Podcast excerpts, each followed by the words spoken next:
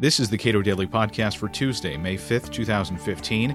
I'm Caleb Brown. Many of the terror plots stopped by the FBI have turned out to be largely orchestrated by the agency itself as they help people without means and opportunity take conspiracies further than they would have gone on their own. John Mueller is a senior fellow at the Cato Institute. He spoke at an event this April on terror plots and how the FBI does its job. Yeah, what I've been doing is a set of case studies that Ben mentioned um, which are uh, of every case since 9/11 in which there has been an Islamist terrorist who has either who has apparently tried to do damage within the United States. This would include not only terrorists in the United States, like the Hamburg people, uh, by the uh, Nuremberg people, but also the um, uh, people of uh, like the shoe bomber and so forth, people based overseas. So there's 70. There's now 70 cases, and there's a flyer out there if you didn't pick it up uh, with 69 cases, but one just happened over the weekend, so there are now 70 cases that we'll be looking at, and most of them have fully developed case studies. Uh, there is one for this case written by David Bernstein. They're mostly written by uh, advanced uh, um, honor students at Ohio State. Uh, Bernstein is now at the university at the, in the law school at uh, Washington University in St. Louis. Um, and so, uh, and I'm also been putting these together not only for this book, but also for a forthcoming book with Mark Stewart called Chasing Ghosts that Ben also mentioned, and trying to uh, come to many of the same conclusions of which you, have already heard. Um, the, uh, the case seems to be fairly unique. This particular case are special in, in several respects, but two in particular stand out to me. Uh, one is the first time the FBI actually went to actually having them push the button uh, previously, when they had an informants, by the way, of, of the 70 cases or so, more than half of them have insight, have informants, people working in the plot, not just looking at it from outside, surveilling it, but actually looking within the plot. Um, and of the, the 19 cases since um, 2010 or so, the 19 cases in this decade, uh, 15 of them have been uh, types with, with, the, uh, uh with an informant working inside. At any rate, in, in, the early days, they're basically just getting information about this guy wants to do something, and then they're trying to bring court cases. Then it got closer to actually giving them weapons or having to take weapons. For example, there's a case in Rockford, Illinois, on which a guy decided he was going to uh, really push the Islamic Revolution forward.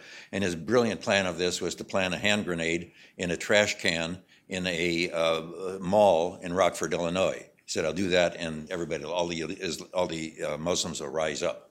Um, and so the FBI informant said, Well, uh, you need hand grenades, right? And I just have, have a couple to sell.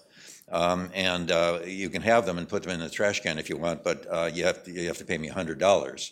The guy said, Well, actually, I don't have $100. Uh, so then they said, Well, what do you have? Well, I have a couple of old stereo speakers. So he exchanged the stereo speakers for the bogus grenades uh, and then was arrested. Uh, the next step was in, in Newburgh. Uh, in, uh, the Newburgh case uh, was the case where they actually went beyond that. He takes possession of the weapons and then puts them in something and then actually presses the button or dials a cell phone to push it off. And they've also advanced somewhat since that time. Also, they do give, in more recent cases, the, the opportunity for the uh, uh, people they're working with to back out. Uh, so they frequently say, and they record this very carefully uh, to uh, cover that issue. Uh, you don't have to do this. You can do just do protest, or you could go to another country and do something. You don't have to do this. Uh, so they do. Uh, they more recently have been doing that. And anyway, that, that, that was one. The, the, pressing of the button was the first case, sort of making it easier to prosecute overall. Um, and um, there's also a, um, a, a, another major difference is basically with the, the judge.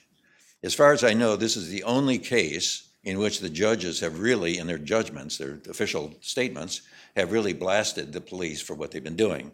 And uh, the, uh, Colleen um, um, uh, McMahon, who's a graduate of Ohio State University, as it turns out, and then she later descended into being uh, uh, going to the uh, Harvard, Harvard Law School. but anyway, she's a federal judge there. Um, and she completely, repeatedly lambastes the, the thing. Let me give you, give you the plot. It turns out the government did absolutely everything that the defense predicted in its previous motion to dismiss this indictment. The government indisputably manufactured the crimes of which the uh, defendants stand convicted, um, and they did all the details. There's not the slightest doubt in my mind that James Cromartie could never have dreamed up the scenario which actually became he actually became involved in, and if by some chance he did, he would not have had the slightest idea of how to make it happen. Uh, I believe beyond a shadow of a doubt, which is extreme, you know, not vague doubt, but without beyond a shadow of a doubt, that there would never have been a crime here except the government instigated it, planned it, and brought it to fruition. Uh, she also points out a couple of ingenious things that the government did do. One was um, they basically made it so that these guys would get their weapons in Connecticut. So that made it a federal case because he went outside of New York. Uh, and the other thing they did was essentially pursue the idea of bombing with a Stinger missile, uh, shooting a plane which presumably on the ground with nobody in it. If it was flying, these guys would never in a million years be able to hit it. Uh, they probably couldn't hit it even if they're standing right next to it on the ground. But at any rate, um, she then uh, basically uh, uh, they, they did this, this Stinger missile thing, which, um, as, as pointed out earlier, may, it comes with a minimum 25 year sentence if you if you try to take down an airplane or planning to do it. So in many respects, the government made that happen because they didn't have to do the Stinger missile; they could done something else like blowing up a bridge or something like it was originally there. Um, the um, the uh, uh, was incapable of committing an act of terrorism on his own. Um, and uh, the the the uh, informant was a prime mover, instigator of the all the criminal activity. At any rate, th- that's very unusual to have that happen. The, the, the, case really came out there. I think she was basically trapped, and she gave the minimum sentence. It was 25 years because she legally could not give a lower sentence after the uh, because there was a real crime committed, as the jury had, had decided. Um, okay, um, the um, let me turn to a different issue, uh, which is uh, the, there are really bad people out there, and they do want to kill people sometimes, and they certainly talk about it. Uh, what should the FBI do?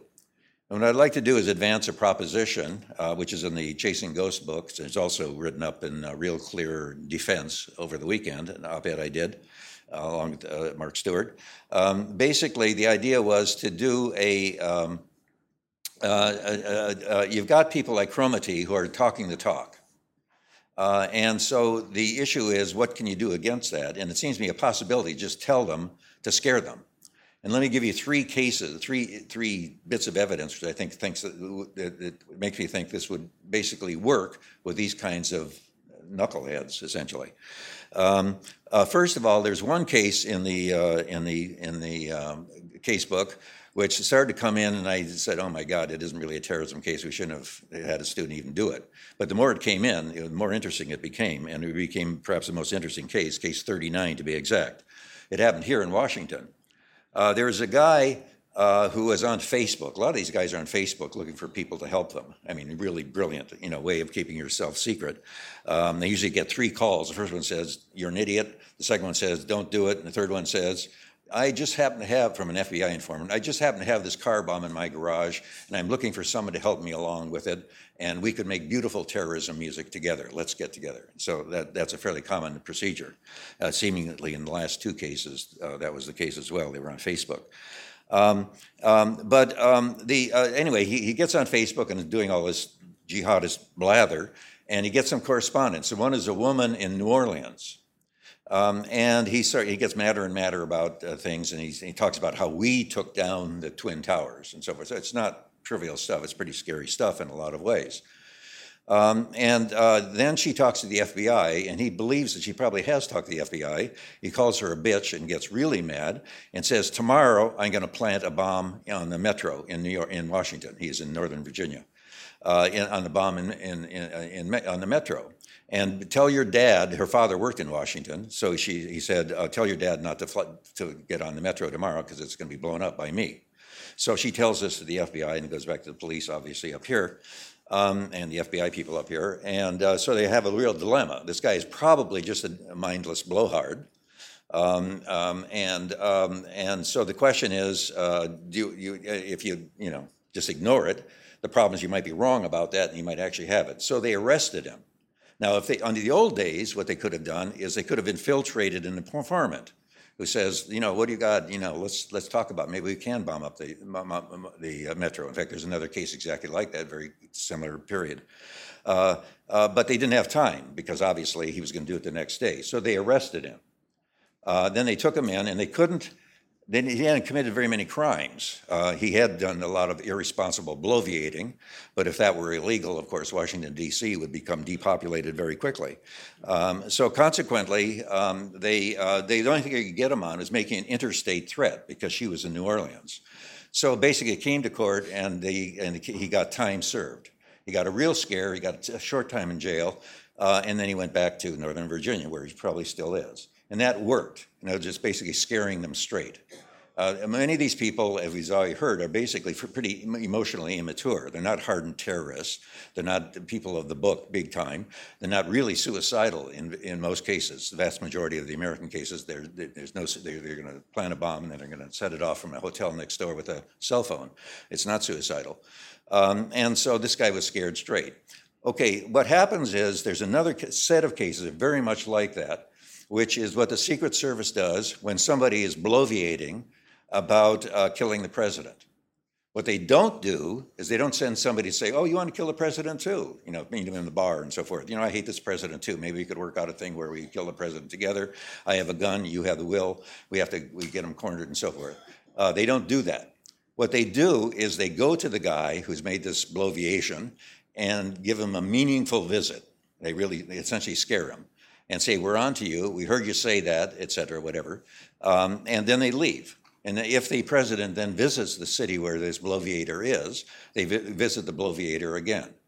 And that seems to work perfectly well, as the Northern Virginia case. We haven't heard from this guy again. Maybe he'll pop up somewhere, but not.